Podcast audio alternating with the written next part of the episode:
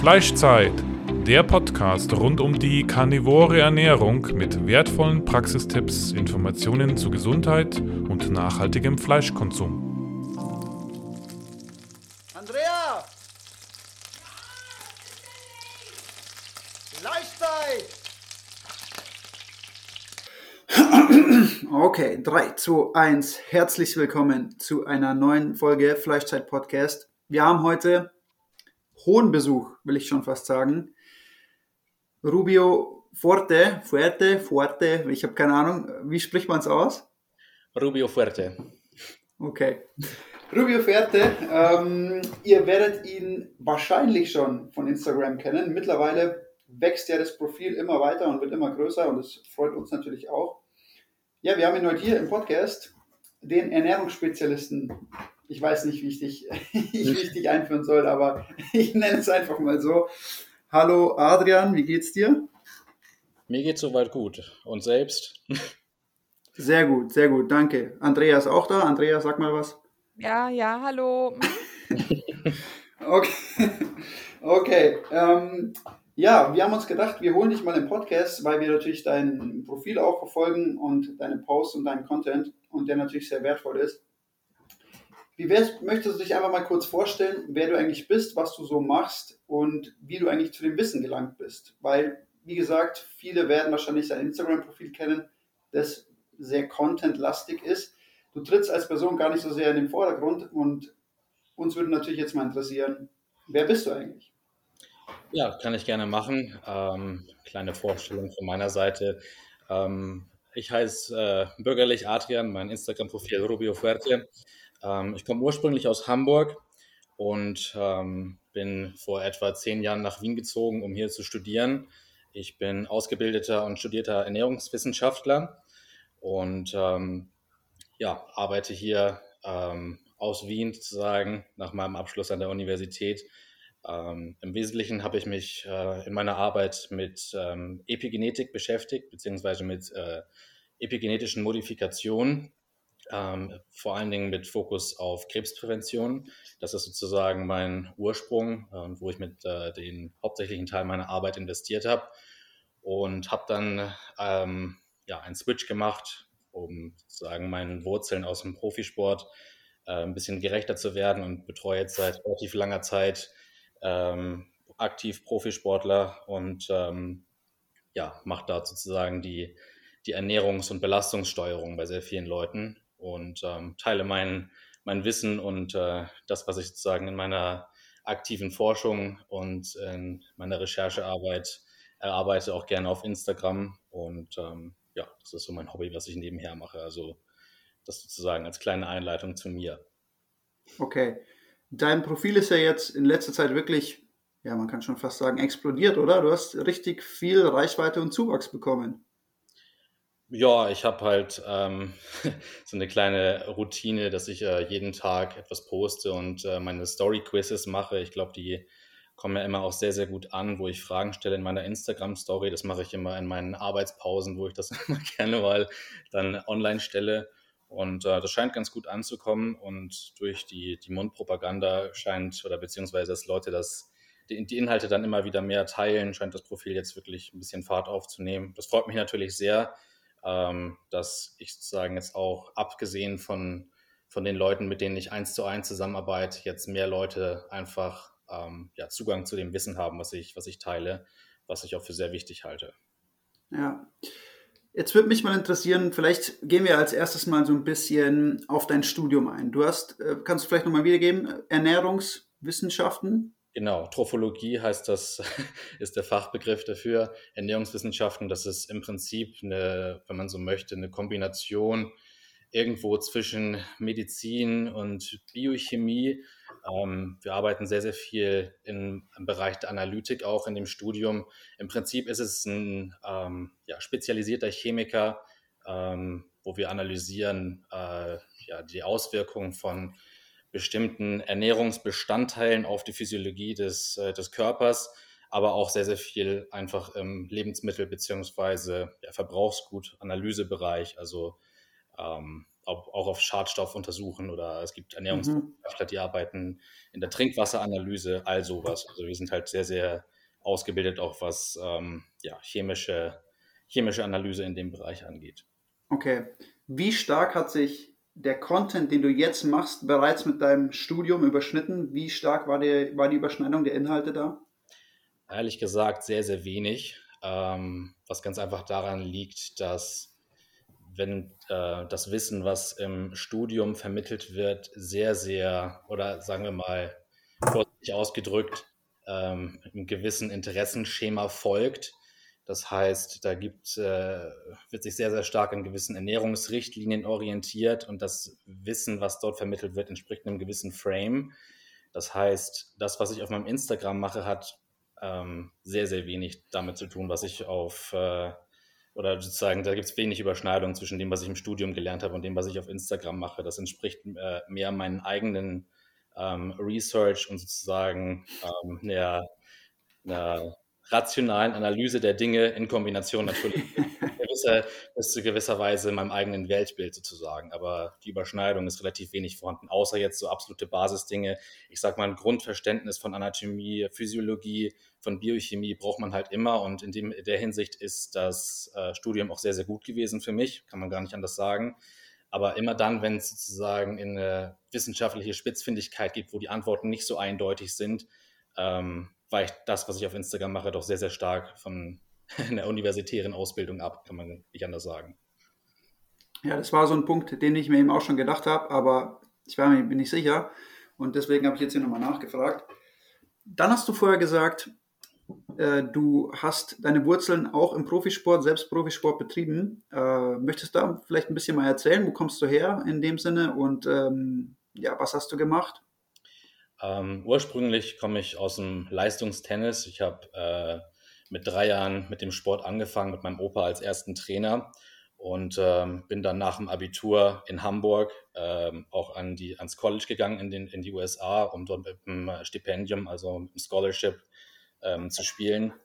An der Uni habe nebenher Sportwissenschaften studiert auch.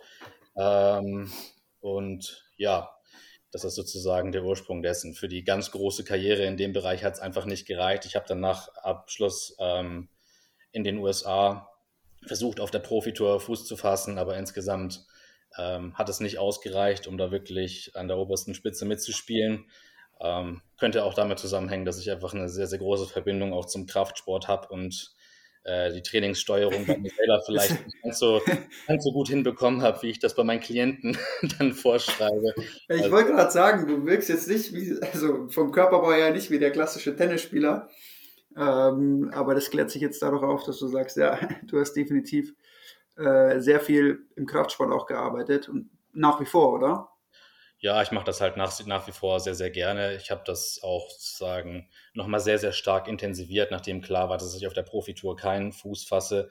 Ganz einfach, um so ein zeitliches Loch zu füllen, weil wenn man vier Stunden am Tag trainiert und das dann auf einmal wegfällt, dann war für mich die Gefahr sehr groß, dass man ja ganz einfach in so ein mentales Loch fällt. Ich habe das einfach gebraucht für mich selbst, diese körperliche Auslastung und dementsprechend habe ich das jetzt sozusagen auf das Bodybuilding umgemünzt und bin da einfach aktiv und gehe da auch ziemlich gut drin auf. Ja, sieht man an deinem Körper. ja, ähm, jetzt ist es so, wenn man dein Profil anschaut, ist ja auch, also du arbeitest natürlich auch in deinem Content sehr, sehr viel mit der Aufklärung über tierische Lebensmittel, ähm, über Mythen, Ernährungsmythen. Ähm, Sean Baker hat vor kurzer Zeit auch mal einen Post von dir geteilt, ne? Oder gerepostet sozusagen. Das habe ich gar nicht mitbekommen, aber ja, das ehrt mich natürlich sehr. ach so, ich dachte, ach so, ich dachte, das hast du mitbekommen. Nee, Sean Baker hat äh, diesen Post mit der Ernährungspyramide und mit dem Experiment äh, gerepostet. Ah, ja, okay, das passt natürlich auch in sein Content-Schema. Das kann ich natürlich nachvollziehen, okay. Ja. Vielleicht, bevor wir jetzt ein bisschen mehr in dieses Ernährungsthema reingehen und drüber schwenken, Vielleicht erzählst du mal selber über dich ein bisschen und, und deinen, ja, mehr oder weniger Werdegang. Wie hat sich deine Ernährung entwickelt und wo ist sie jetzt vor allem und wie sieht sie aus? Wie gestaltet sich deine Ernährung aktuell? Ähm, grundsätzlich ist es bei mir so, dass ich ähm, ernährungstechnisch und auch lebensstiltechnisch gegenüber allem offen bin, was irgendwie eine Verbesserung nach sich ziehen könnte. Dementsprechend habe ich auch sehr, sehr viele Dinge von Anfang an ausprobiert.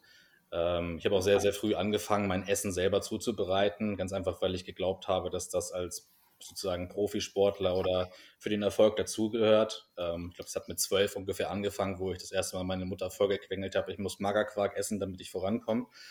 Ähm, und so hat sich das dann einfach immer weiter gesteigert. Ich habe dann einfach mit einer sehr, ja, sage ich mal, Ausdauersportler angepassten Ernährung angefangen, halt durch das Tennisspielen mit sehr, sehr vielen Kohlenhydraten ähm, mhm. und relativ niedrigen Fettanteil und äh, moderaten Proteinen. Ähm, habe aber schon da sehr, sehr viel ähm, ja, Wert auf die Qualität der Lebensmittel unter Anführungszeichen gesetzt, sofern das halt bei, dieser Lebens, bei diesem Lebensziel ähm, möglich gewesen ist. Und ähm, ja, je älter ich dann geworden bin, auch während des Studiums, wo sich dann Fragen gestellt haben, ganz einfach grundsätzlich ähm, zum Thema Ernährung und das für mich immer interessanter geworden ist, bin ich dann irgendwann darauf gekommen, ähm, ja, weitere Dinge auszuprobieren, ganz einfach und habe gemerkt, dass ähm, ja, ich mit, einer, äh, mit einem höheren Anteil von tierischen Lebensmitteln zur Leistungssteigerung ganz einfach besser vorankomme. Habe da viele Dinge ausprobiert. Ich habe auch ähm, ja, eher pflanzliche Ernährung ausprobiert, also nie ganz vegan oder sowas, aber ich habe das auch ausprobiert, ganz einfach, weil ich da ähm, mich vor nichts verstecken will, sozusagen. Ich bin keiner, der Dinge von vornherein irgendwie ausschließt. Aber ja, im Moment ist das ähm, ja, ich würde mal sagen, äh, bis zum gewissen Grad eine gesunde Mischkost, die ich mache, aber halt mit einem sehr hohen Anteil einfach an tierischen, hochwertigen tierischen Lebensmitteln. Ähm, und ja, das funktioniert für mich soweit sehr gut. Quasi so in dem Stil Animal-Based Diet, mehr oder weniger carnivore-ish in dem gewissen Sinne vielleicht. Ähm, ja, ganz. Mach mal einen, einen, kleinen Abriss, so, ähm, mach mal so Full Day of Eating. Full Day Wie sieht er aus? Ähm, ja, ich habe meistens eine Mahlzeit, äh, die relativ kohlenhydratdicht ist. Damit fange ich meistens morgens an. Ähm, da esse ich dann meistens eine größere Portion ähm, Früchte und trinke dazu einen Eiweißshake, ähm, weil es einfach morgens bei mir auch schnell gehen muss. Ähm, und was ich danach mache, sind halt sehr, sehr einfache Mahlzeiten aus einer ja, Proteinquelle und meistens irgendeinem Gemüse. Also ein Gemüse, ein ähm, ein Fleischprodukt. Jetzt wird heute angefangen, wie gesagt, ungefähr ein, ein halbes Kilo Obst und äh, ein Shake mit 80 Gramm Whey-Protein und dann bis jetzt heute Abend ähm, weitere vier, Mahl vier Mahlzeiten, die ja, zweimal 400 Gramm Hühnchenbrust mit Salat, äh, einmal 400 Gramm ähm, äh, Rinderschulter als Faschiertes äh, mit Salat und eine Portion Lachs mit Salat. Also sehr, sehr simpel. Ähm, okay. Animal-based sozusagen, aber äh, ich habe einfach gemerkt, so der komplette Ausschluss von, von Gemüse hat bei mir nicht so hundertprozentig funktioniert. Dementsprechend ist da immer auch noch ein höherer Anteil mit dabei. Ja, ja. Was, was sind so Gemüse, ähm, ja, Sorten oder welches Gemüse baust du gerne ein? Was, was äh, kommt dir da entgegen? Eigentlich bin ich da relativ flexibel, was sozusagen, ich mache das ein bisschen, je nachdem, worauf ich Lust habe. Ähm, heute war das wirklich so ein klassischer gemischter Salat, den ich mir heute Morgen oder heute Vormittag besser gesagt schon vorbereitet habe und habe den einfach auf die Mahlzeiten verteilt. Also da war ähm, Eisbergsalat und Paprika und alles, was du dir vorstellen kannst, war da so mit drin. Ähm, mhm. Das sind ungefähr 250 Gramm an, an Gemüse, die ich dann pro Mahlzeit mit dazu genommen habe. Mhm. Okay. Wie ist es bei dir ähm, allgemein? Hast du gewisserweise Probleme mit irgendwelchen Lebensmitteln in der Verdauung? Hast du in irgendeiner Weise Autoimmunsymptome, die sich bemerkbar machen bei dir bei gewissen Lebensmitteln? Hast du allgemein Probleme vielleicht durch eine Ernährung oder durch die Ernährungsumstellung auch in den Griff bekommen? Waren da vielleicht früher mal welche da? Wie sieht es bei dir aus? Ähm, also was ich, ich, ich, kann jetzt nicht unbedingt sagen, dass ich sonderlich große äh, negative Symptome bei irgendwas gehabt habe. Ähm, aber ich kann schon sagen, dass sich durch ähm, das Weglassen von dieser extremen Kohlenhydratmast, dass sich da was zum Positiven verändert hat. Allerdings würde ich auch nicht sagen, dass das äh, unbedingt der Norm entspricht, was ich davor gemacht habe. Also da habe ich wirklich mit extrem vielen Kohlenhydraten, auch viel mit weißem Reis gearbeitet, wovon ich jetzt wirklich nicht mehr der allergrößte Fan bin. Das würde ich eher als äh, Antinutritivum einstufen bis zu gewissem Grad. Ähm, und ähm, ja, ansonsten nein, also so richtig Symptome von einer Krank also von, von einem Krankheitsbild kann man jetzt bei mir nicht sprechen, was ich irgendwie behandelt hätte mit, mit Ernährungsinterventionen. Mhm. Jetzt wollte ich mal fragen, welche Antinutritive sind denn da in dem weißen Reis? Also welche Antinährstoffe? Ähm, da sind nicht unbedingt, jetzt von meiner Sicht her, ist nicht unbedingt die antinutritiver Dichte so sonderlich hoch, sondern der weiße Reis als solches ist ein Antinutritivum. Und zwar aus dem Grund, dass man körpereigene Minerale und äh, Vitamine braucht, um den weißen Reis äh, verstoffwechseln zu können. Äh, denn dadurch, durch diesen Raffinationsprozess und ähm, ja, das Entfernen der, der Schale des Reises, ist einfach nicht mehr sonderlich viel übrig von, vom Mineral und vom Vitamingehalt. Das heißt, wir sprechen einfach nur über ein prozessiertes Kohlenhydrat. Und ähm, ja, wie ihr sicherlich wisst, kann man Kohlenhydrate nicht einfach so verstoffwechseln, sondern dazu braucht es äh, ja, Enzyme, äh, Minerale, Vitamine, Kofaktoren.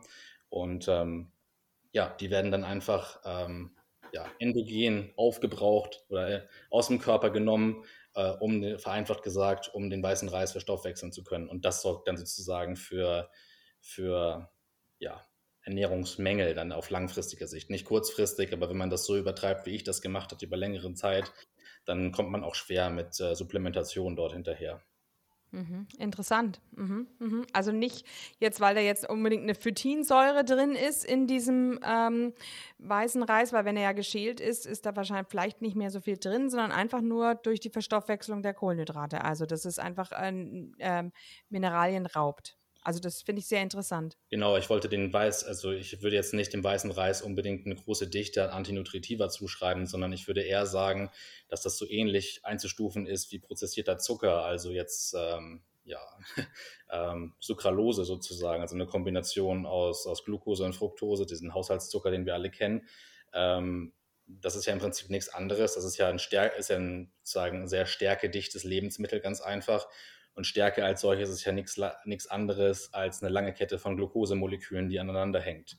Und ähm, wenn diese alpha-glykosidische Bindung dort gebrochen ist zwischen den einzelnen Molekülen, dann hast du halt nichts anderes als Glukose konsumiert, ohne halt die nötigen ähm, Mineralien und Vitamine, um das wirklich auch verstoffwechseln zu können.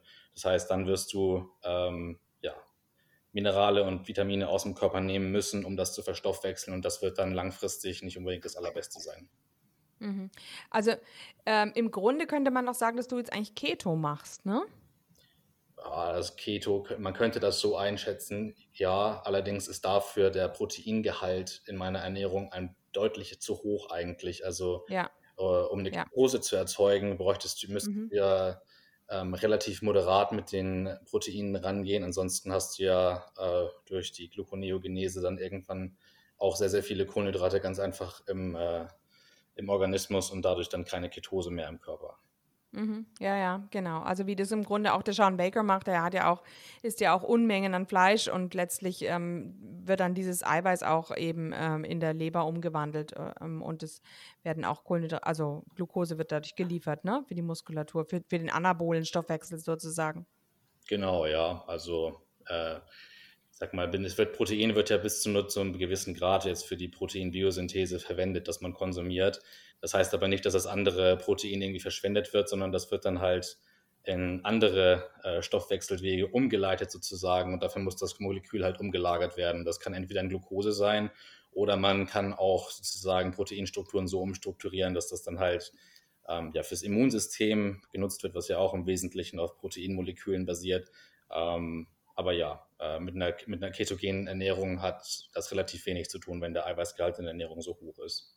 Mhm, mh, ja, und der Fettgehalt, wie ist dann der Fettgehalt in deiner Ernährung? Äh, ähm, also du bist ja eigentlich schon noch einer, der unheimlich über die Pflanzenöle schimpft und also da, äh, ne, da, ähm, soweit ich jetzt deine Posts in Erinnerung habe, da warnst du auch richtig arg davor. Ähm, ja, also bis zu einem gewissen Grad halt. Ne? Ich würde das jetzt auch so drastisch würde ich es nicht sagen. Ich warne jetzt nicht unbedingt vor allen Pflanzenölen. Ich bin jetzt niemand, der sagt, alle Pflanzenfette sind pauschal schlecht. Aber ich sag mal, die Mehrzahl der Pflanzenöle, die jetzt konventionell verkauft werden, die sind alle nicht sonderlich ähm, erstmal nicht sonderlich hochwertig und als zweiter Punkt auch extrem Omega-6 dominant. Und Omega-6-Dominanz ist ja ein sehr, sehr großes Thema auf meinem Instagram-Profil. Und von der Seite her gibt es halt relativ wenige Pflanzenfette, die dann ähm, mit einer gesunden Balance von der Hinsicht für, für eine gesunde Ernährung noch in Frage kommen. Ähm, die Frage zu meinem eigenen Fettkonsum, der ist relativ moderat. Ich versuche das aber ähm, so zu handhaben, dass ich äh, nicht unter ein Gramm Fett pro Kilogramm Körpergewicht komme. Das ist sozusagen für einen männlichen Athleten meine Benchmark, so dass das ist das unterste Level, was man machen kann. Und darüber geht natürlich immer, je nachdem, was die optimale Ernährungsform jetzt für jemanden ist. Aber bei mir ist es ungefähr ein Gramm pro Kilo Körpergewicht, den ich fahre. Mhm. Mhm. Wie viel wiegst du gerade? So 115. 124 Off-Season Weight. 115 wiege ich gerade. Holy shit, 115. Ja. Da war ich ja gar nicht so weit weg. Er ist schon, du siehst schon, du siehst schon ziemlich massiv aus, muss man sagen. Aber äh, 115 ist schon eine Nummer, Mann. Ja, weiß nicht, ich bin jetzt gerade auch ein bisschen auf Diät. Ähm, Versuche das ein bisschen in, in Summer Shape zu kommen, einfach so Spaß an der Spaß an der Freude. Aber ich sag mal, in Form ist mein Gewicht dann ungefähr bei 108, 109 Kilo, also muss dann noch ein bisschen was runter dann. okay, also es geht schon so, wie du arbeitest, auch schon in eine Bodybuilding-Richtung, oder? Ähm, kann man so sagen, wobei ich halt mittlerweile auch ähm, eine ganze Menge Schauspieler und Leute aus dem, aus dem Showbusiness betreue und da ist es dann halt nicht unbedingt immer so ein reiner Bodybuilding-Aspekt sozusagen, sondern halt eher so ein bisschen Shaping und ein Gesundheitsaspekt. Ich bin da relativ offen. Also, wie gesagt, alles an Ernährungsinterventionen, was irgendwie funktionieren kann, ähm, davor verschließe ich mich nicht, sozusagen. Und nur weil ich halt selber, sage ich mal, eher in Bodybuilding-lastige Ernährung fahre, heißt das nicht, dass ich das pauschal auf andere auch ähm, genauso ummünze, sozusagen. Ich bin, ja. ich bin was, äh, was sozusagen mein Interventionsportfolio, wenn ich das so nennen kann, relativ, relativ offen und, und weitsichtig, würde ich sagen. Was würdest du denn aus deiner Erfahrung raus als die größten Probleme für einen gesunden Organismus darstellen, wenn wir jetzt auf die Ernährung eingehen? Mhm, Wo würdest du sagen, da muss man am meisten drauf achten, damit man wirklich gesundheitliche ähm, Probleme verhindern kann? Ich glaube, das ist in erster Linie eine, eine, Frage der Priorisierung. Das ist auch jetzt, glaube ich, sehr interessant unter der Prämisse den, des Postes, den ihr schon erwähnt habt, den offensichtlich Sean Baker da äh, reproduziert hat. Denn es gibt ja nun mal diese drei Makronährstoffe, die jetzt für unsere Ernährung ähm, äh, von Bedeutung sind, wenn man Alkohol mal ausschließt, also Kohlenhydrate, Protein und Fette. Und von denen sind nur zwei essentiell. Ähm, Essentialität bedeutet, dass sozusagen äh, der Körper das nicht selber herstellen kann, sondern man muss sie exogen zuführen, damit man alle physiologischen Funktionen aufrechterhalten kann. Und diese zwei essentiellen Makronährstoffe, die wir haben, sind Fette und Proteine.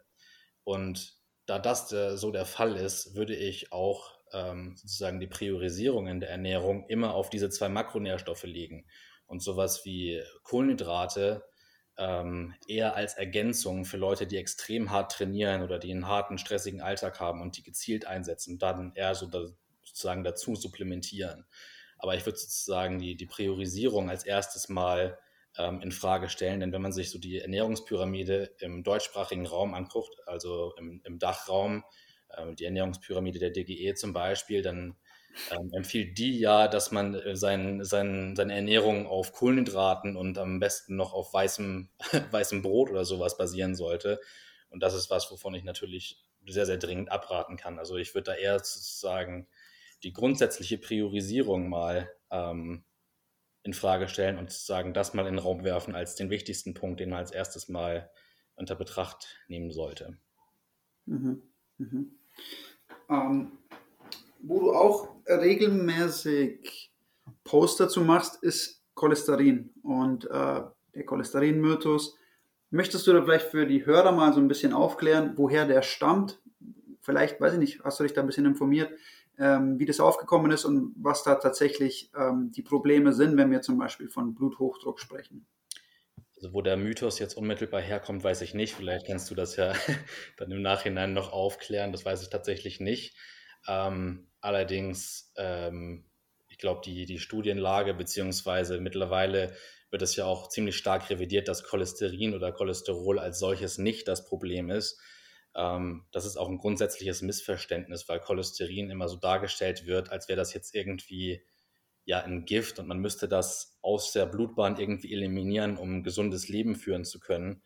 Aber das Gegenteil ist ja der Fall. Wir brauchen Cholesterin als Transportmolekül und das ist unheimlich wichtig, äh, sozusagen, dass man da sozusagen auf dieses Transportmolekül auch zurückgreifen äh, kann. Auf der anderen Seite ist Cholesterin natürlich auch die Basis für unfassbar viele ähm, wichtige Agenzien in der, in der Physiologie, in der, in der Biochemie des Körpers. Also wenn man sich vorstellt, dass alle Androgene, also ähm, ja, Geschlechtshormone und auch andere, andere Dinge auf dem Cholesterinmolekül basieren, dann kann man einfach nicht davon sprechen, dass das irgendwie gefährlich wäre, sondern vielleicht eher etwas ist, was man, ja, wo man einen gesunden Bezug zu haben sollte.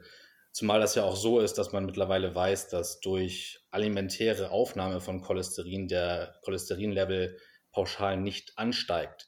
Ähm, es gibt ja eine Cholesterinproduktion auch in der Leber und die Neogenese von Cholesterin pro Tag ist in etwa zwei Gramm. Ähm, und die Leber passt die Cholesterinsynthese nach unten an, wenn wir das von außen zuführen. Das heißt, ich habe eine unfassbar große Spanne an Cholesterin, die ich erstmal konsumieren kann, bis das überhaupt einen Einfluss auf die Physiologie hat. Äh, und dementsprechend kann ich dieses Argument auch nicht so ganz verstehen, warum man jetzt aktiv in der Ernährung auf Cholesterin verzichten sollte. Das macht einfach, wenn man sich ein bisschen mit der Physiologie der Leber auskennt, einfach überhaupt keinen Sinn. Hm. Ja. Mhm. Und ähm, was ich jetzt da ganz interessant finde, also das ist ja zum Beispiel auch oft ja die Argumentation von Veganern, die dann einfach sagen, ja gut, äh, Cholesterin wird auch so produziert, ähm, aber anscheinend, ähm, wenn man sich so der ihre Probleme anschaut, dann sind es ja eigentlich genau die Probleme, die wohl auf Cholesterinmangel zurückzuführen sind. Also die Haut ähm, hat im Grunde eine schlechtere Festigkeit. Äh, sie haben sexuelle, ähm, also die, bei, den Mädchen, bei den Mädchen bleibt die Regel aus, bei den Jungs, ähm, die haben vielleicht Erektionsstörungen. Also es sind eigentlich in, in sehr vielen Bereichen ähm, genau diese Anzeichen, dass gerade ein Cholesterinmangel da ist. Das heißt, die Leber kann es vielleicht eben doch dann nicht ausgleichen, wenn man von außen zu wenig Cholesterin zuführt, oder? Wie, was hast du da schon vielleicht rausgefunden, oder? bis zu einem so. gewissen Grad stimmt das natürlich. Also wie stark dieser oder wie stark das dann supprimiert wird, sozusagen ab einem gewissen Zeitpunkt, wenn man es von außen nicht zuführt, ist schwer zu sagen. Bei so stark unbalancierten, ähm, rein pflanzlichen Ernährungsweisen würde ich das Problem aber eher ähm, systematisch sehen, sozusagen. Das ist ein ein Multisystemproblem, viele Dinge, die dann ineinander greifen. Und davon ist Cholesterinmangel in der Ernährung, ähm, wenn, dann potenziell nur eines. Ähm, da spielen dann noch mehr Dinge eine Rolle, was wie B12-Mangel, Eisenmangel und so weiter. Ähm, die spielen da einfach alle mit da rein. Man kann das dann nicht sagen, okay, es ist nur die eine Komponente, die jetzt da unmittelbar fehlt, sondern die Dinge ist jetzt ein das würde jetzt ein bisschen zu weit gehen, sozusagen die Zusammenhänge da auf, jetzt, auf jede, jeden einzelnen Zusammenhang einzugehen. Aber wenn du mehrere essentielle Nährstoffe hast, die in, in, in der Physiologie fehlen, dann entsteht einfach ein systemisches Problem, wo dann wahrscheinlich sowas wie ähm, ja, Testosteronmangel bei, bei, bei Männern und ähm, eine damit einhergehende Erektionsstörung und so weiter ähm, ja, als Ursprung ein systemisches Problem ist und nicht unbedingt eine Einzelkomponente. Das würde ich nicht nur auf das Cholesterin schieben, aber es kann natürlich sein, dass das da mit da reinspielt, ganz klar. Mhm. Also was ja auch sehr interessant ist, ist, dass die Leute, die jetzt zum Beispiel auch von Keto zu Carnivore wechseln, ähm, dass die eben auch genau da einfach unheimliche Vorteile empfinden, ähm, wo man eigentlich ähm, Cholesterin auch wieder als Ursache sehen könnte. Also wenn man praktisch tierische Fette zu sich nimmt statt pflanzlicher Fette, äh, da sprechen eben die Leute auch davon, dass sie jetzt auch mentale Klarheit bekommen. Ist ja auch ein ähm, Zeichen. Cholesterin ist ja auch zum sehr großen Anteil in unserem Hirn vorhanden. Also irgendwie scheint es dann eben ja doch auch eine ganz schöne Auswirkung zu haben, wenn man mehr Cholesterin zu sich nimmt, dass man irgendwie anscheinend eine bessere Versorgung des Körpers damit hat. Ja, das ja kann bis zu einem gewissen Grad sein, wobei ich jetzt ähm, aus relativ vielen Blutanalysen weiß, dass zumindest bei, sagen wir mal, Leuten, die eine pflanzliche Ernährung machen und das nicht über einen langen Zeitraum gemacht haben, ich weiß nicht genau, wie das dann zu späteren Zeitpunkt ist, aber die Unterschiede im Cholesterinlevel ähm, von Kurzzeit Pflanzenfressern oder, wenn ich das so nennen darf, Kurzzeit-Veganern zu Leuten, die sich jetzt ähm, eher fleischbasiert ernähren, der ist gar nicht so groß. Ähm, ich würde das dann eher darauf schieben, dass zum Beispiel, wenn du jetzt dich eher von, von Pflanzenfetten aus, ausschließlich ernährst, dass du dann halt so ein systemisches Problem kriegst, zum Beispiel eben durch diese Omega-6-Dominanz, über die oder die wir schon vorhin einmal kurz angeschnitten haben, dass du einfach eine, eine chronische Entzündung im Körper hast ähm, und das dann einfach sozusagen die Synthese von, von Hormonen auf Cholesterinbasis zum Beispiel einfach ähm, ja, in irgendeiner Weise ähm, affektiert. Ähm, ich würde das nicht unbedingt auf den Cholesterinmangel als solches, als solches schieben, aber das kann, ja, äh, es kann ähm, sicherlich dazu beitragen bis zu einem gewissen Grad, ähm, aber das würde ich eher zu einem späteren Zeitpunkt sehen und würde nicht unbedingt als die, die unmittelbare akute Ursache dafür sehen. Mhm, mhm. Obwohl ja die, also diese Cholesterin-Blutwerte, die ja gemessen haben, äh, gemessen werden, die, die ähm, spielen ja eigentlich mit dem Cholesterin gar nicht ähm, unbedingt so zusammen. Also HDL hat ja mit dem Cholesterin selber nichts zu tun, Triglyceride auch nicht. Im LDL steckt etwas Cholesterin drin. Ähm, und da kommt es ja auch auf den Stoffwechsel der Leber irgendwie an. Ähm, also vom, vom Blut, von den Blutcholesterinwerten wirklich auf jetzt ähm, Cholesterinversorgung in dem Sinne, also das wirklich nur dem Cholesterinmolekül ähm, zu schließen, ist ja auch wahrscheinlich ähm, ähm, jetzt nicht unbedingt so naheliegend, oder? Ja, bis zu einem gewissen Grad, aber dann würde sich das ja ähm, unmittelbar an anderen Parametern, müsste sich das ja dann irgendwo bemerkbar machen. Also irgendwo müsste man ja dann sozusagen den Mangel des Cholesterinmoleküls unmittelbar nachweisen können. Und da wüsste ich jetzt nicht, wo das ähm, so sofort oder so kurzfristig der Fall ist. Das äh, möchte ich nicht behaupten bei, bei Leuten, die jetzt äh, pflanzliche Ernährung langfristig machen. Da ist das wahrscheinlich ähm, größeres Problem, weil da dann auch ähm, Dinge wie Vitamin D-Mangel wirklich sehr, sehr akut und sehr, sehr deutlich werden. Mhm. Ähm, aber jetzt kurzfristig würde ich das Problem eher woanders sehen. Also die kurzfristigen Nebenwirkungen, die jetzt von der pflanzlichen Ernährung ausgehen können, würde ich eher woanders sehen, nicht unbedingt beim Cholesterinmangel. Mhm. Und warum sprichst du jetzt gerade Vitamin D-Mangel an? Warum haben Leute mit einer pflanzlichen Ernährung äh, eher Vitamin D-Mangel? Ähm, ganz einfach, weil Vitamin D ein Molekül ist, das hauptsächlich in äh, tierischen Lebensmitteln vorkommt. Ähm, und dazu kommt natürlich, was wir jetzt gerade, gesprochen haben, das war ja auch Bezug auf, auf Cholesterin. So, Dave, warte mal, Dave, du störst gerade eben. Was ist da los? Sorry, ich habe ich hab, ich hab was aus meiner Flasche getrunken, aber ich habe extra das Mikro. Du, äh, ja, genau, da kannst du ja auch mal das Mikro, ich mache dann immer das Mikro kurz aus. Ach so, stimmt, ich kann, ja, ich kann da runterdrehen. Okay, sorry, genau. sorry, my bad. Nee, aber ähm, ich, ich hoffe, ich kann das irgendwie rausschneiden. Wenn nicht, ist es auch nicht so schlimm. Auf alle Fälle. ich glaube, das interessiert ähm, mittlerweile keinen mehr hier, der Fleischzeit-Podcast hört. Der ist, der ist nicht perfekt, der Fleischzeit-Podcast, aber die Leute lieben ihn trotzdem. Ja. Ähm, auf alle Fälle, was wollte ich, ja, ähm, das ist schon interessant. Ähm, denn es wird einem ja ganz oft gesagt, Vitamin D äh, kann man nicht durch die Ernährung zuführen.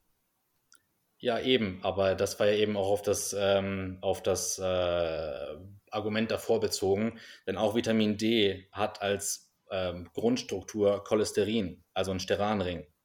Ja. Und äh, deswegen kommt das dann, kommt der Mangel auch zustande langfristig bei Veganern. Ja. Und daran könnte man dann sozusagen diese Symptomatik erkennen. Das war eigentlich der Punkt, worauf ich damit hinaus wollte. Mhm. Ja, ja, ja. Mhm. Macht Sinn. Okay. Mhm. Gut. Dave, hast du noch eine Frage jetzt gerade eben? Ähm, ich würde jetzt mal ein bisschen auch aufs Training bei dir eingehen und wie du das gestaltest und äh, wie du es mit der Ernährung verbindest. Willst du da vielleicht mal ein bisschen erzählen, wie, wie läuft denn deine Ernährung dann jetzt mal ganz konkret in Verbindung mit deinem Training ab? Ähm, also mittlerweile ist das sicherlich nicht mehr ganz so streng rund um das Training getaktet, wie das mal gewesen ist. Ähm, ich versuche jetzt, wie gesagt, ich trainiere vormittags, deswegen habe ich auch die, wie ich vorhin gesagt habe, die Kohlenhydratmahlzeit unmittelbar morgens, damit ich dann ähm, sozusagen die Kohlenhydrate verfügbar habe, wenn ich dann ins Training gehe. Und ähm, ansonsten versuche ich einfach ähm, ja, ein schnell verfügbares äh, Protein nochmal nach dem Training zuzuführen und ich supplementiere auch Kreatin. Das war heute Thema auch in meinem aktuellen Post, fällt mir gerade ein. Ähm, aber ja, ansonsten. Das würde mich, sorry, dass ich da reingrätsch, das würde mich mal interessieren jetzt. Du supplementierst Kreatin, dann gehe ich davon aus, dass du, dass du davon ausgehst, dass die Menge im Fleisch, ähm, die du dadurch zuführst, nicht, nicht ausreichend ist, um optimale Trainingsergebnisse zu bekommen. Das würde ich so nicht unbedingt sagen. Also wenn man es sich leisten kann und wenn man genug dunkles Fleisch isst, dann ist sicherlich die Kreatinmenge, ähm, die man durch Steak oder andere oder andere ja, Wildfleisch oder sonst irgendwas zu sich nehmen kann, ähm, sicherlich ausreichend.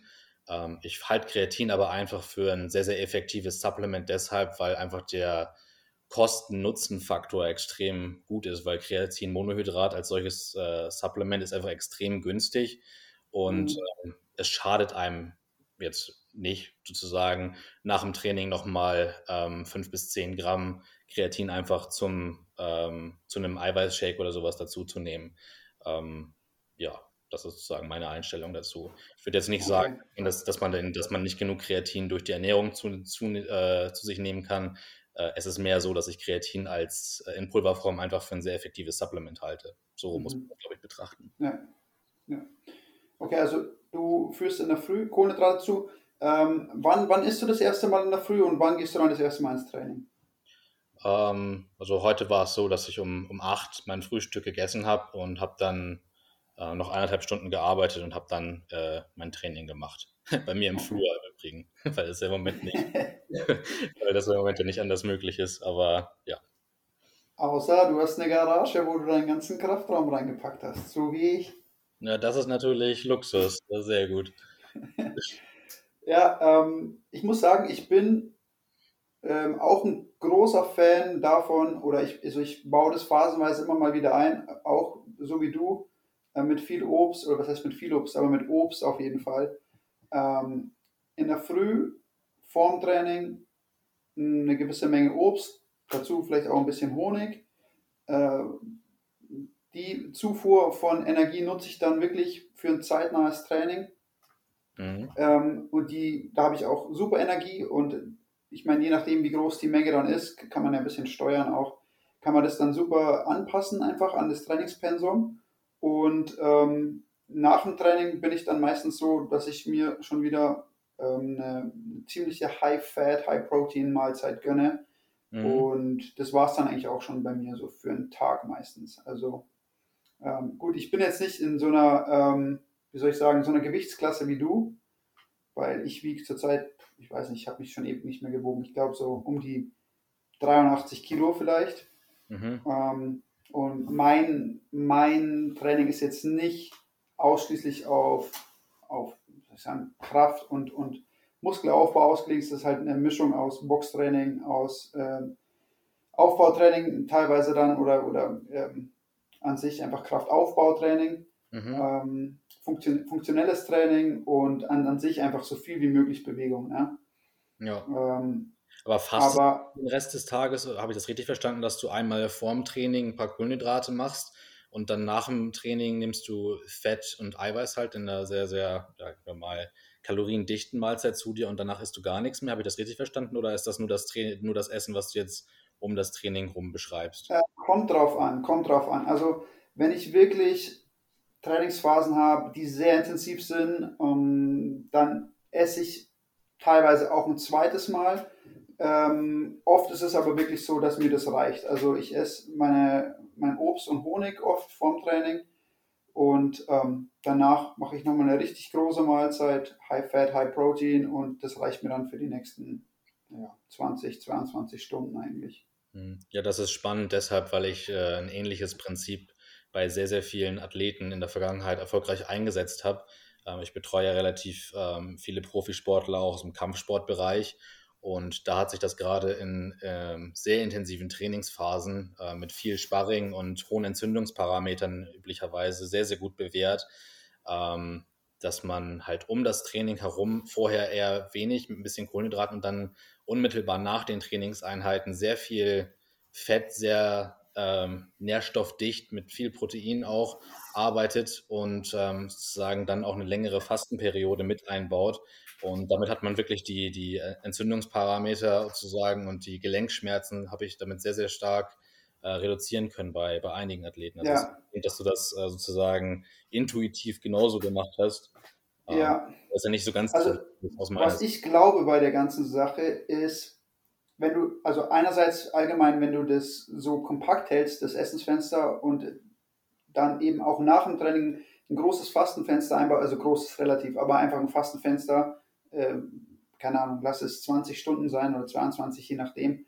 Ähm, ich glaube, dass das auch viel damit zu tun hat, dass du eben nicht dann nochmal eine regelmäßige Insulinausschüttung hast, die einfach auch dieses ganze die ganzen Entzündungsprozesse in irgendeiner Weise auch nochmal ein bisschen antreibt und fördert. Also ähm, allgemein habe ich da sehr gute Erfahrungen gemacht im Fasten und auch mit den Leuten, die ich betreue im Fasten, dass es sehr gut wirkt, vor allem bei solchen Sachen eben, die mit Entzündungen zu tun haben. Ja, ist natürlich auch eine schwierige Balance, ne? wenn das Training so intensiv ist und der Körper sowieso schon so extrem überreizt ist. Ähm, dann ist natürlich das mit dem Fasten erstmal, würde man denken, kontraindiziert, weil man ja sozusagen, wenn man das nicht gewohnt ist, erstmal einen weiteren Stress auf den Körper ausübt in gewisser Weise. Ja. Aber das hat tatsächlich auch bei, bei Athleten von mir sehr, sehr gut funktioniert. Ähm, Ich man glaube, da ist Essen. Oh, sorry, sorry, ja. Äh, muss man halt sagen, dass das halt eher eine geringere Gewichtsklasse ist. Ich sag mal, bei Leuten, ähm, sagen wir mal, von Halb Halbschwergewicht aufwärts, die ich betreut habe, war das ein bisschen schwierig. Äh, deshalb einfach, weil die auch so viel Kalorien essen müssen durch die extremen Ja, äh. Trainingseinheiten. Ja. Dann wird es halt schwierig mit längeren Fastenperioden, weil dann Ja. halt zu wenig Zeit zum Essen bleibt. Aber in leichteren Gewichtsklassen, da funktioniert das offensichtlich sehr, sehr gut, ja. Ja, das ist ein essentieller Punkt. Gut, dass du sagst, ne? ich wollte jetzt gerade auch noch einwerfen. Es ist immer die Frage, kannst du genügend Energie zuführen auch? Eben Mhm. in diesen kleinen Fenstern auch, wo du dann isst. Ne? Und wenn ich jetzt von mir ausgehe mit zwischen 80 und vier, maximal 84 Kilo, je nachdem, dann ist es auf jeden Fall noch machbar, seine Mahlzeiten so gesta zu, zu gestalten, dass ich über den Tag komme, ne? mit, den, mit den Kalorien und Ja. mit den Nährstoffen, die ich zugeführt habe. Wenn wir jetzt von Leuten sprechen, ähm, gut, die so viel wiegen wie du, oder sagen wir 100 Kilo, ist ja auch schon ziemlich viel, dann wird es natürlich super, super schwer, so viel Energie in so kleinen Fenstern zuzuführen. Und in, in solchen Fällen würde ich dann natürlich auch eher dazu raten, das Ganze vielleicht auf zwei Mahlzeiten oder zweieinhalb oder also was heißt eine halbe Mahlzeit, aber zwei bis drei Mahlzeiten ähm, aufzuzahlen, einfach aus dem Grund, ähm, wie du schon gesagt hast, der Stress für den Körper soll ja nicht zusätzlich noch erhöht werden. Wenn du äh, unterkalorisch sein solltest, ne, dann hast du auch noch, wenn du fastest, dann Probleme eventuell mit der Cortisolausschüttung. Das ist auch nochmal ein Stressfaktor für den Körper, der natürlich die Regeneration behindert. Ähm, und wie gesagt, ich würde es immer abhängig machen vom, von, der, von der Person individuell, ne? wie du schon gesagt hast. Ist sie schwerer, ist sie leichter, wie hart trainiert sie? Ähm, was für ein Training macht sie überhaupt? Ne? Und wie, wie wichtig ist die Regeneration in dem Fall? Wann ist die nächste Trainingseinheit? Äh, wie hoch ist die Frequenz? Solche Sachen muss man eigentlich alle mit einbeziehen. Ja klar, das funktioniert halt nicht als, als pauschale Intervention. Es funktioniert nicht bei allen zu sagen, okay, du machst äh, ein paar Kohlenhydrate vorm, vorm Training, danach eine, eine Kal kaloriendichte Ma- Mahlzeit mit Eiweiß und Fett und dann läuft die Sache, sondern das muss man wirklich immer individuell anpassen, wie du schon Ja. gesagt hast. Und, Also ähm, vor allem, vor allem bei Leuten halt, die intensiv trainieren. Also ich, ich würde sagen, es, es ist pauschalisierbarer, je, je weniger du mit, mit intensivem Sport und ähm, ja, gezielten Training natürlich zu tun hast. Aber wenn wir uns, uns in Sphären bewegen, ähm, wo, wo wir jetzt gerade drüber sprechen, ja, so in die Richtung Leistungssport und, und intensives Training, dann ist das natürlich nicht mehr pauschalisierbar. Mhm. Ähm, ja, mir fällt jetzt gerade noch ein, oder ich habe jetzt gerade mal kurz Taschenrechner eingetippt. Also der Sean Baker tut ja ähm, zwei Mahlzeiten am Tag zu sich nehmen. Der ist ja im Grunde auch so ähnlich wie du, ne? Und Schwergewicht. Hat aber natürlich einen Fettanteil von 17 Prozent, weil er Ribeyes isst. Und wenn er 2000 Gramm Fleisch am Tag isst, dann kommt er natürlich auf 340 Gramm Fett pro Tag. Und damit hat er praktisch das Dreifache an Fett gegenüber dem, was du hast. Damit hat er natürlich eine wesentlich ähm, dichtere, also wesentlich höhere Energiedichte und schafft es dann wahrscheinlich auf diese Art und Weise auch mit zwei Mahlzeiten. Ja, das kann natürlich sein. Ich weiß jetzt halt, ich weiß leider relativ wenig über Sean Baker, wie intensiv der jetzt tatsächlich noch trainiert. Ich glaube, der war ja früher Ruderer, wenn ich das richtig auf dem Schirm habe. Aber Mhm, ja. ähm, ja, also wie genau jetzt da bei ihm die Struktur aussieht, das weiß ich ehrlich gesagt nicht so genau. Aber ja, wenn das für ihn. Mhm. Also vielleicht könnte man durch die Erhöhung des Fettanteils das dann auch, und weil der Dave ja auch doch ein bisschen fettreicher ist, gell, Dave, oder? Ich, ähm, also es variiert, es variiert. Ähm, jetzt hatte ich mh, vor einer Zeit mal eine Phase, wo ich super High Fat gegessen habe. Da habe ich quasi mein äh, Hack nochmal extra mit ähm, Rinderteig angereichert, also mit äh, gewolften und habe das dann da vermischt. Äh, Zurzeit ist es nicht ganz so hoch, also es variiert immer bei mir. Aber Mhm. ja, es kommt drauf an. Ich kann es gar nicht pauschal gar nicht so sagen. Ich probiere viel aus, probiere viel rum. Ich muss ehrlich zugeben, zurzeit, die letzten zwei Wochen bin ich, äh, wie soll man sagen, um vieles pflanzlicher unterwegs äh, als normal. Ähm, und probiere da ein bisschen rum und schau, wie es mir geht. Ja, also ist jetzt nicht so pauschal nicht zu beantworten, ob ich eher High Fat oder moderat bin. Aber ich habe durchaus Phasen, wo ich super, super viel Fett esse. Und dann habe ich Phasen, wo ich eher mehr Protein esse, das Fett relativ moderat halte, würde ich jetzt mal sagen. Und ähm, funktioniert beides. Muss man immer auch schauen, ne? was sind seine Ziele, wie trainiert man. Ähm, grundsätzlich würde ich halt sagen, ne, wenn Leute ganz normal irgendwie äh, unterwegs sind, hin und wieder mal trainieren und sich gut fühlen wollen, würde ich immer eher Richtung bisschen mehr Fett lieber und äh, moderat Protein. Das ist so meine Devise. Ja, wie gesagt, das hatte ich ja vorhin auch schon mal angeschnitten, dass man da halt die Priorisierung ganz klar machen muss, dass Kohlenhydrate da in der Hinsicht einfach zuletzt kommen, ganz einfach, weil es kein äh, essentieller Nährstoff ist. Und da muss man wirklich schauen, dass man die Priorisierung auf dem Fett und auf dem Protein hat, besonders dann, wenn man halt intensiv trainiert und alles, was man sonst dann ähm, noch adaptiert, was man noch dazu stackt oder was jetzt individuell noch funktioniert, das kommt dann noch on top sozusagen. Aber diese, diesen Grundframe aus Protein und Fett, der muss einfach, ja, Ja. egal welche Ernährungsform man jetzt äh, wählt, die muss einfach immer passen eigentlich. Ja, Mhm. da Ja. stimme ich dir voll und ganz zu, auf jeden Fall. Meiner Meinung nach ist es halt so, ähm, so, okay, Kohlenhydrate sind, sind okay, wenn du, wenn du dir sie verdienst. Ne? Also ähm, in dem Sinne, die sind voll in Ordnung, aber erstens, du brauchst nicht viele davon, auch nicht für intensives Training. Also ich glaube, diese, diese, wie soll ich sagen, dieser Mythos, dass du so Unmengen an Kohlenhydraten brauchst, um intensive Einheiten zu absolvieren, ist, ist schwachsinnig. Also was ich persönlich gemerkt habe, dass ich super intensives Training und hartes Training, ähm, also mir reichen auch manchmal schon, keine Ahnung, fünf, fünf Teelöffel Honig ne, für eine super intensive Einheit. Ähm, muss man halt selber schauen, ne, mit wie viel man auskommt. Das ist natürlich auch individuell unterschiedlich. Aber grundsätzlich kann man mal sagen, ähm, wie du schon gesagt hast, die Grundlage sollten Proteine und Fett sein. Und die Kohlenhydrate muss man dann so weit anpassen, einfach, wie man sie braucht. Aber du brauchst weniger, je, äh, je weniger du natürlich intensiv trainierst oder große Belastungen hast. Ne? Und wenn wir dann von jemandem sprechen, der ähm, zwei, dreimal die Woche trainiert oder so, dann sind wir eigentlich schon an einem Punkt, wo wir sagen, da sind Kohlenhydrate nicht unbedingt notwendig, äh, allgemein nicht. Und je höher wir dann gehen und je intensiver wir in der Belastung werden, desto mehr kann man natürlich dann auch mit Kohlenhydraten arbeiten. Also ich kenne ja jetzt mittlerweile auch viele Karnivoren, die teilweise ein bisschen Kohlenhydrate einfach nutzen, um die, die wirklich die intensiven Trainingseinheiten härter zu gestalten. Aber da ist es auch so, du brauchst nicht 300 Gramm Kohlenhydrate am Tag, um intensiv trainieren zu können. Ja, da würde ich absolut mitgehen. Ähm, was man da vielleicht nochmal anfügen kann, ähm, jetzt abgesehen vom, vom leistungsorientierten Training, es gibt natürlich Leute, die diesen Frame auch nicht fahren, äh, fahren können. Ne? Es gibt immer Ausnahmen auch zu diesem, ähm, zu diesem Fokus auf Fett und Protein.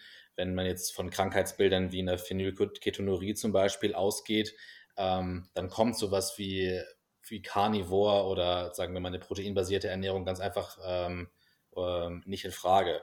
Das ist dann, es gibt immer Ausnahmen zu dem, deswegen, das war das, was ich meinte, dass ich halt keine Intervention pauschal ausschließe. Ähm, aber für die, ab, für die absolute Mehrheit der Menschen trifft das natürlich ganz klar zu, wenn man jetzt nicht von irgendwelchen ganz ab, äh, abstrusen ähm, Krankheitsbildern ausgeht. Aber es gibt immer den Ja. einen, der die Ausnahme bildet, deswegen ist es immer wichtig, das dazu zu sagen, würde ich sagen. Ja, Ja. Ähm, jetzt habe ich gerade auch gesehen, du ähm, warnst ja auch eben vor Zucker wegen äh, der Gefahr, dass sich dadurch ähm, Krebs ähm, bildet. Was, ähm, was hast du da für Erfahrungen gemacht oder, oder ähm, welche Recherchen hast du diesbezüglich angestellt? also ich würde jetzt erstmal nicht sagen, dass Zucker als solches direkt sozusagen Krebs verursacht, sondern sozusagen den Post, den ich da jetzt vor kurzem gemacht hatte, der hat ja mehr aufgezeigt, dass man ähm, radioaktive, also strahlende Glucose nutzt, um Tumore im Körper sichtbar zu machen. Ganz einfach, weil ein vorhandener Tumor sich im Primär von Glucose ernährt. Ähm, das, ist mal der, das ist mal der eine Punkt. Und einfach ein schlechter Lebensstil mit zu viel prozessierten Kohlenhydraten ist natürlich auf verschiedenen Ebenen ähm, ja, krebsfördernd.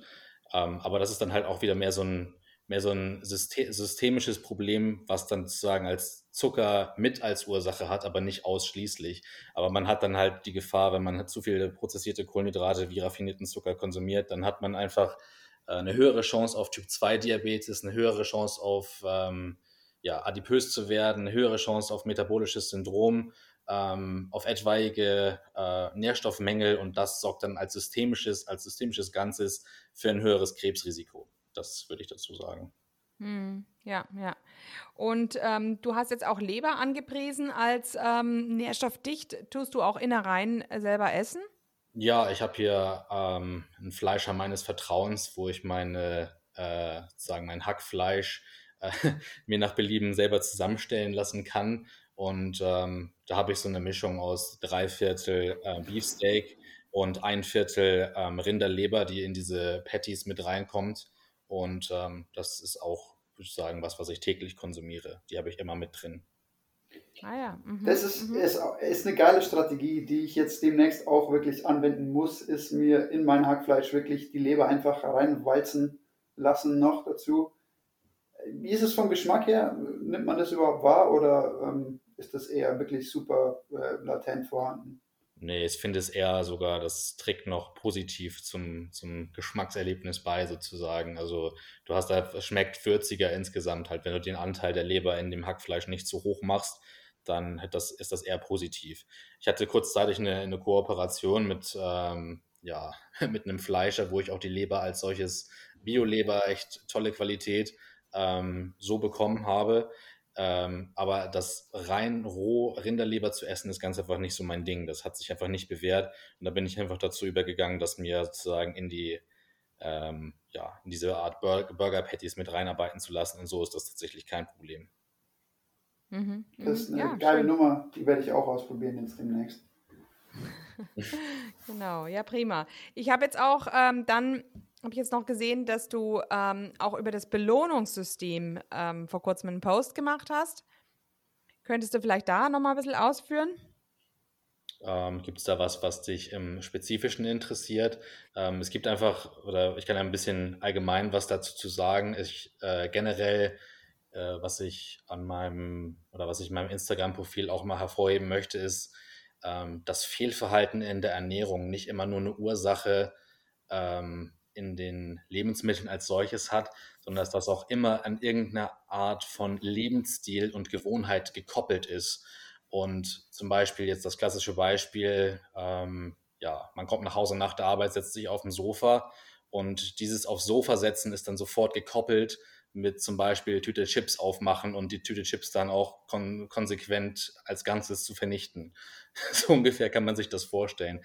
Ähm, mhm oder generell dieses nicht verzichten können auf eine kurzfristige Belohnung, was sich dann auch auf ja, den gesamten Lebensstil, auch aufs Arbeitsleben etc. ausführt. Also wenn man wenn man es nicht schafft, diesen ja, Dopaminspike, den, ähm, den kurzkettige Kohlenhydrate auslösen im Gehirn, also dieses, äh, dieses fehlgeleitete Belohnungssystem, was entsteht durch zu viel raffinierten Kohlenhydratkonsum, dem nicht auszuweichen, dann wird sich das auch auf alles andere übertragen ähm, und ich glaube, das ist der Post, auf den du anspielst, also auf diesen ja. etwas spitzfindigen Vergleich zu, von Dopamin zu, zu Serotonin, den man so natürlich nicht machen kann, ist etwas überspitzt dargestellt, aber es trifft sozusagen den Kern ganz gut, wenn man das jetzt so aus der Prämisse betrachtet, würde ich sagen. Mhm, mhm.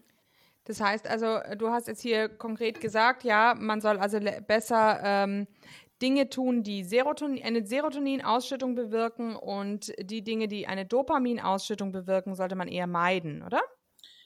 Das habe ich im Prinzip so gesagt, zumindest der Post auch so aufgebaut, aber ich würde es eher so sagen, dass man halt schauen sollte, dass man äh, das, was sich jetzt unmittelbar kurzfristig als Belohnung ähm, anfühlt, dass man das auch mal für eine langfristigere Belohnung, für einen langfristigen Erfolg, wie zum Beispiel eine langfristige konsequente Ernährung oder das langfristige Aufbauen von einem Business für äh, irgendwelche kurzfristigen Belohnungen ähm, auszuschließen. Dieses mit Dopamin und Serotonin ähm, ist in dem Post etwas überspitzt dargestellt und steht eher für sowas wie Short-Term und Long-Term Pleasure, weil so ganz mhm. konsequent auseinanderhalten kann man das nicht, wie es in dem Post dargestellt ist, aber es veranschaulicht das natürlich ganz gut, deswegen ist das ein bisschen überspitzt dargestellt.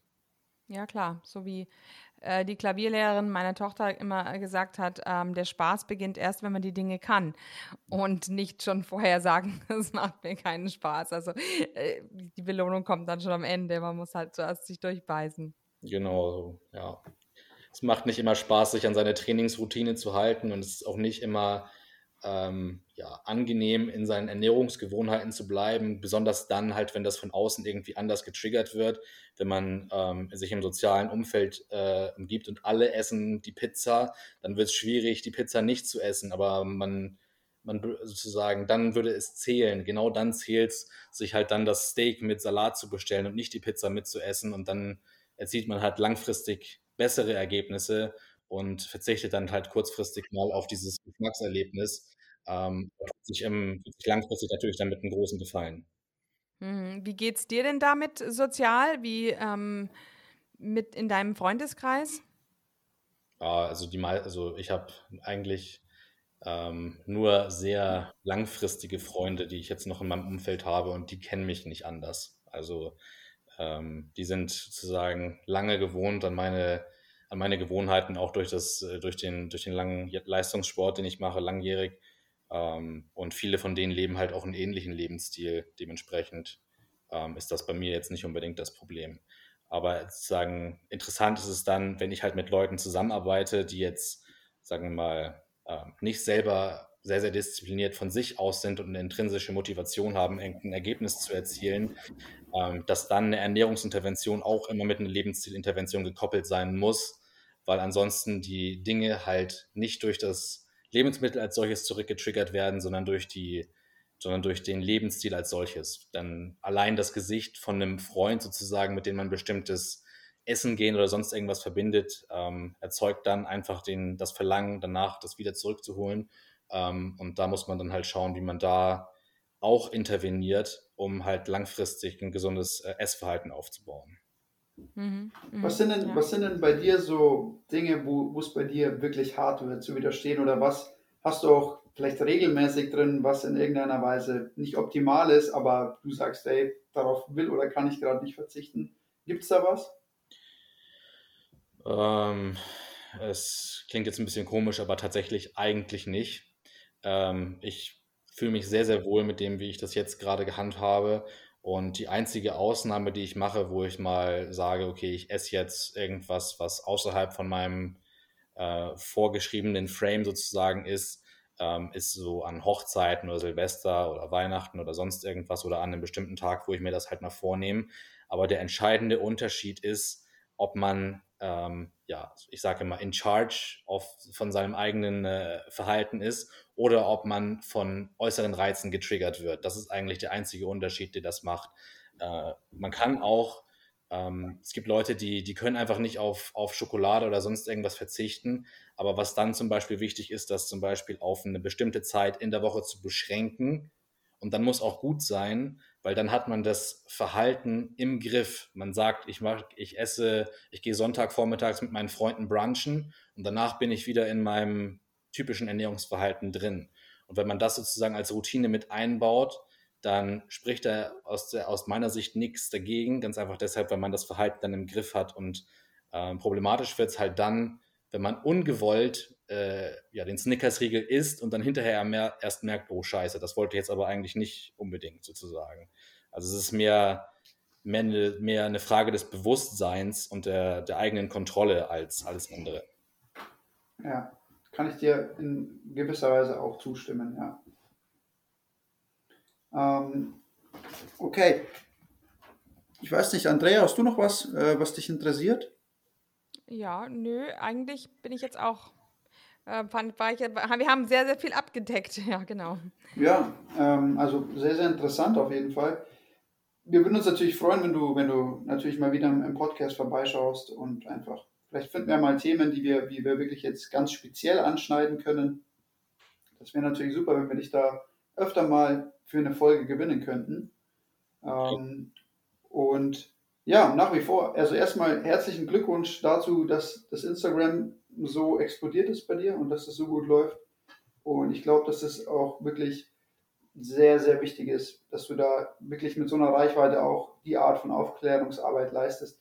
Wie ist es bei dir? Ähm, hast du dennoch mehr Leute aus dem deutschsprachigen Raum oder ähm, ist es wirklich sehr, sehr bunt verteilt auf mehrere Regionen? Naja, dadurch, dass ähm, der Content halt ausschließlich auf Englisch bis jetzt ist, ähm, kommt halt die, der größte Teil der Menschen halt auch aus dem englischsprachigen Raum. Also ich habe sehr viel aus, dem, aus den USA, Kanada und UK, halt hauptsächlich, Australien, Neuseeland. Ähm, mhm. Aber ja, ich merke jetzt, ich weiß nicht genau, woran es liegt, aber jetzt äh, vor kurzem ist das hat auch ein, kurz, äh, einen größeren Anstieg aus dem deutschsprachigen Raum. Ähm, ich glaube, ja, woran es liegt, weiß ich nicht genau, wie sich, dieses, wie sich dieser Schlüssel da, wie Instagram das verteilt, wie Instagram die Reichweite verteilt. Aber man muss schon sagen, dass der größte Blog tatsächlich aus dem, ähm, aus dem englischsprachigen Raum kommt. Mhm. Und bietest du eigentlich ähm, Beratung an, also Fitnessberatung und, und Ernährungsberatung? Ähm, ja, schon, wobei das halt sehr, sehr stark limitiert ist. Also da ich mich ja individuell eins zu eins um die Leute kümmere und das nicht halt irgendwie ähm, ja, abgebe an andere, sondern ich bin derjenige, der sich darum kümmert und bei den Leistungssportlern, die ich betreue, meistens auch vor Ort bin. Also wenn ich einen Boxer betreue, dass ich dann mit im Camp bin und mich aktiv um, um die Ernährung kümmere etc., ähm, ist es halt sehr, sehr schwierig, das sozusagen für ja, eine große Anzahl von Leuten zugänglich zu machen. Da bin ich jetzt gerade dran, ähm, ja, Produkte zu entwickeln, wie man das halt mehr Leuten zugänglich machen kann. Ich nehme immer, immer mal wieder Leute einfach so in mein Coaching auf, die ja einfach so ein großes Interesse haben, die das unbedingt wollen. Und dann, ähm, ja, mein Ziel ist halt auch einfach, möglichst vielen Leuten damit zu helfen. Und wenn das halt nur im Eins zu eins geht, dann mache ich das auch gerne. Aber die Arbeit fokussiert sich tatsächlich auf halt Leistungssportler. Trotzdem kann mir natürlich jeder gerne schreiben und ich nehme immer wieder ähm, gerne Leute auf, aber ich versuche jetzt halt eher dann sowas wie ein Online-Coaching, ähm, vielleicht einen Online-Kurs oder sowas mal zu machen. Ähm, und ich bin auch immer wieder mal da, da, dann ähm, mein, mein Buch weiterzuschreiben, um einfach ähm, ja, mehr Leuten ähm, das Wissen auch so weitergeben zu können, weil es halt sehr, sehr zeitintensiv ist. Ne? Wenn, wenn die Arbeit ja, von meiner eigenen Zeit abhängt, ist es halt sehr, sehr schwierig, sich da um viele Leute gleichzeitig zu kümmern, wenn man das ordentlich machen möchte. Mhm. Hast du eine Webseite? Aktuell leider nicht. Die ist jetzt schon seit längerer Zeit ähm, offline. ähm, ich hatte da jemanden, der sich darum gekümmert hat, der leider abgesprungen ist und ähm, dementsprechend ist die Seite leider offline, weil ich einfach nicht genug Expertise habe, um mich da selber darum zu kümmern. Aber ich hoffe, dass ich das bald wieder in, in den Griff kriege. Mhm. Okay, also man kann sich auf alle Fälle über Instagram erreichen. Genau, das ist auch da, worüber, die, äh, worüber ich die Coachings annehme. Also wenn man mir da per per Direktnachricht äh, was schreibt. Ähm, ich versuche immer allen zu antworten, je nach Möglichkeit. Und da erreicht, äh, darüber erreicht man mich am, am einfachsten. Oder halt per E-Mail. Die E-Mail-Adresse ist halt auch beim Instagram-Profil. Mhm. Naja, okay. Ja, dann sage ich vielen, vielen Dank, Adrian, für deine Zeit, dass du im Podcast gekommen bist, dass du über so viele wichtige Themen aufklärst allgemein. Ähm, und ja, hoffentlich haben wir dich irgendwann mal wieder im Podcast. Und bis dahin würde ich sagen, wünschen wir dir alles Gute und verabschieden uns. Hm. Bei uns ist es ja jetzt schon, jetzt gerade der Abend bricht an, ist schon angebrochen. Ne? Ja, na gut, also vielen Dank, dass ich äh, die Gelegenheit bekommen habe, äh, ein paar Dinge bei euch äh, zu referieren sozusagen und hat mich sehr gefreut. Und wenn wir mal irgendwie ein spezifisches Thema haben, worüber wir sprechen können, können wir da auch gerne im Detail nochmal in einem weiteren Podcast drüber sprechen. Vielen Dank. Mhm. Okay, ja, danke auch. Okay, Genau. tschüss. Also Leute, macht's gut. Bis zum Ciao. nächsten Mal. Und hier unser Haftungsausschluss. Alle Inhalte im Podcast werden von uns mit größter Sorgfalt recherchiert und publiziert. Dennoch übernehmen wir keine Haftung für die Richtigkeit, Vollständigkeit oder Aktualität der Informationen. Sie stellen unsere persönliche, subjektive Meinung dar und ersetzen auch keine medizinische Diagnose oder ärztliche Beratung. Dasselbe gilt für unsere Gäste. Konsultieren Sie bei Fragen oder Beschwerden immer Ihren behandelnden Arzt.